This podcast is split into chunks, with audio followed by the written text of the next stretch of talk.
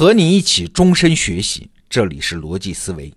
这是二零一八年逻辑思维的第一期节目，虽然晚了，但还是要说一句新年好。跨年演讲中啊，我讲一定要对超级用户高看一眼。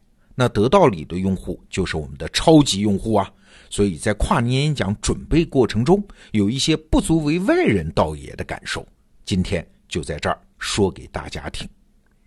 这个感受就是啊。从想法到产品到底有多远？一般我们认为啊，做个产品嘛，就是把自己的想法落实在脑子里是想法，做出来就是产品。其实不这么简单。为什么呢？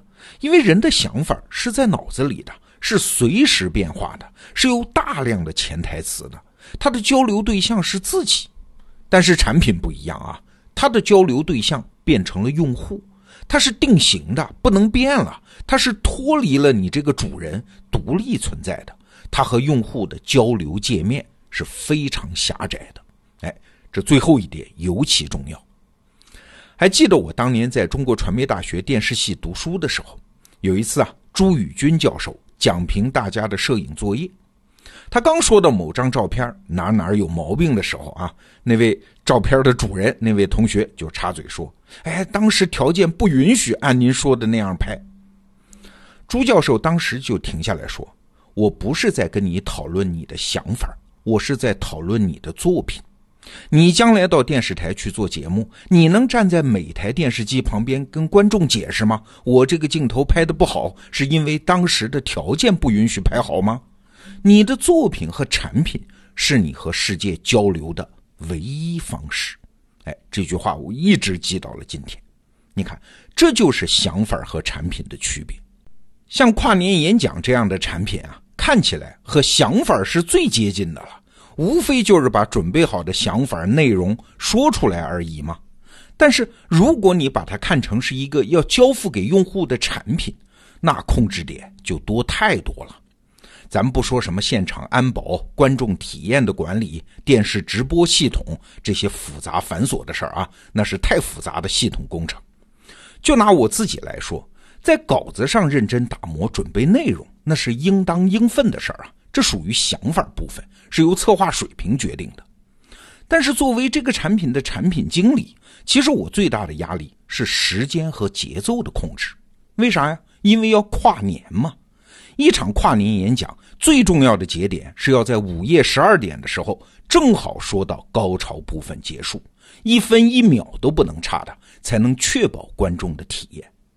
要知道，在午夜十二点之前，那是三个半小时的内容啊，而且大屏幕上的内容已经制作完成了，是不能跳过的，也不能让观众觉得有的部分拖沓，有的部分匆忙。那怎么才能把时间掐到正好呢？哎，几个办法。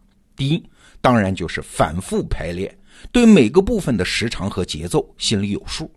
那第二呢，是把全稿分成很小很小的很多段落，分别掐出时间，然后做出多个应对方案。如果前面长了，后面哪块该加，哪块该减，心里要有数。第三，中间要有控制点啊。在演讲过程中，我有六次下场，一方面是让观众稍事休息。那对我来说，这个间歇最重要的作用就是知道前面时间控制的情况，以方便后面的调整。这只是跨年演讲准备过程中很小的一个例子，它在说明什么呢？说明做一个产品，哎，所谓的品质绝不是什么抽象的东西啊。你觉得好，你觉得自己很尽力、很认真，其实没那么重要啊。最重要的是这个品质的交付界面。因为用户只能通过这个交付界面来感知你产品的内在品质。其实做产品不仅是企业的事儿，每一个人在社会协作中其实都有这个问题。有的朋友啊，初入职场之所以显得不会工作，往往不是实际能力的问题，而是没有工作界面的意识，就是没有把自己的思维运作和自己在工作中的协作表现看成是一个不一样的东西。哎，前者是你的想法啊，后者才是你的工作产品。有一句话说嘛，在这个时代，人人都是产品经理，说的就是这个意思。你自己就是你的产品。比如说，一个会开完了，能不能迅速的做成会议记录，分发给参会者？一个工作在进行中，能不能及时跟进每一个协作者的进度，给出及时的反馈？这些事儿都在干嘛呀？就是让自己的思维不是运作在自己的脑子里和话语里，而是把自己的思维转换成为可以让所有协作者都能感知得到的界面上。所以啊，从想法到产品是一个很大的穿越。那你可能会说了，我就认真准备，把每个细节都想到，是不是就能做出好产品了呢？哎，还是不行，因为很多细节啊，你是不可能提前想到的，你必须在做的过程中才能积累起经验，知道哪里是坑。我在今年的跨年演讲中说到一句话：最珍贵的是那种必须自己做一遍才能知道的知识，就是这个意思。举个很小的例子啊。进门验票的时候，最容易出问题的环节是哪儿？哎，你说有票进，没票不让进，这还不简单吗？对，那是一般的演出，他们的观众啊，大多是本地人，而我们这个跨年演讲情况很特殊啊，很多观众是从全国各地，甚至是海外赶来捧场的，一万人呢，难免就有很少数量的朋友忘了带门票，而现场保安并不是我们的人呐，他们是只认票不认人。所以第一年在北京跨年演讲的时候，门口就会有几十个人因为没带票，但是又想进来，怎么办呢？啊，这是我们的用户啊，我们也不能不管呀。所以后来就知道了，反复提醒用户随身带好票，这就是我们前期准备工作的一个重点。你想这样的事儿不干一遍，怎么可能知道？那你说有了丰富的经验，是不是就可以做产品了呢？还不行。因为还有那种临时的、超出经验的意外，哎，这个时候考验的就是我们的心态了。这可能是做出一个好产品最最重要的素质。去年一年啊，我自己有一个非常受启发的时刻啊。事情是这样的：前两年的跨年是在北京和深圳，那第三年怎么也应该到一趟上海吧？上海最好的场馆就是梅奔中心。但是梅奔中心呢，十二月三十号是张惠妹的演唱会，要到当天的深夜才能把场地腾给我们。也就是说，我们所有的搭建时间只有十几个小时，那重新搭台和屏幕是绝对来不及的了，所以只能用张惠妹的舞台。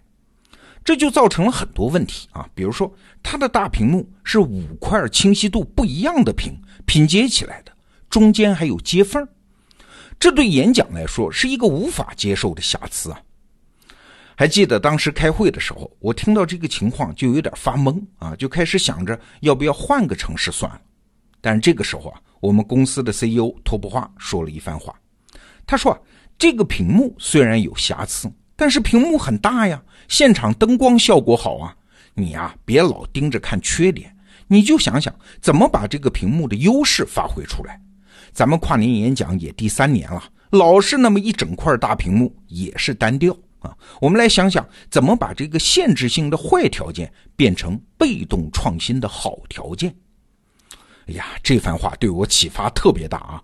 我去年开玩笑说，这是我二零一七年的托布化时刻。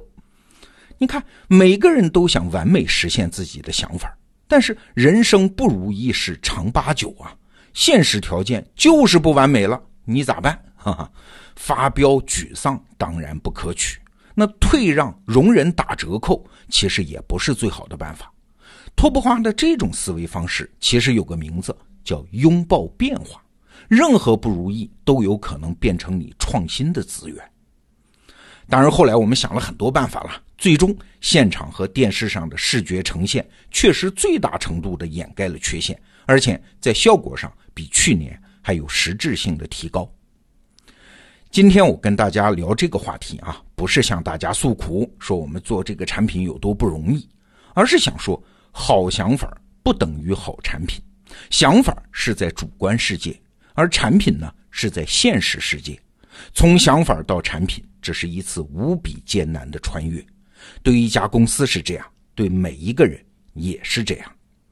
好了，二零一八，欢迎各位来到。真实世界。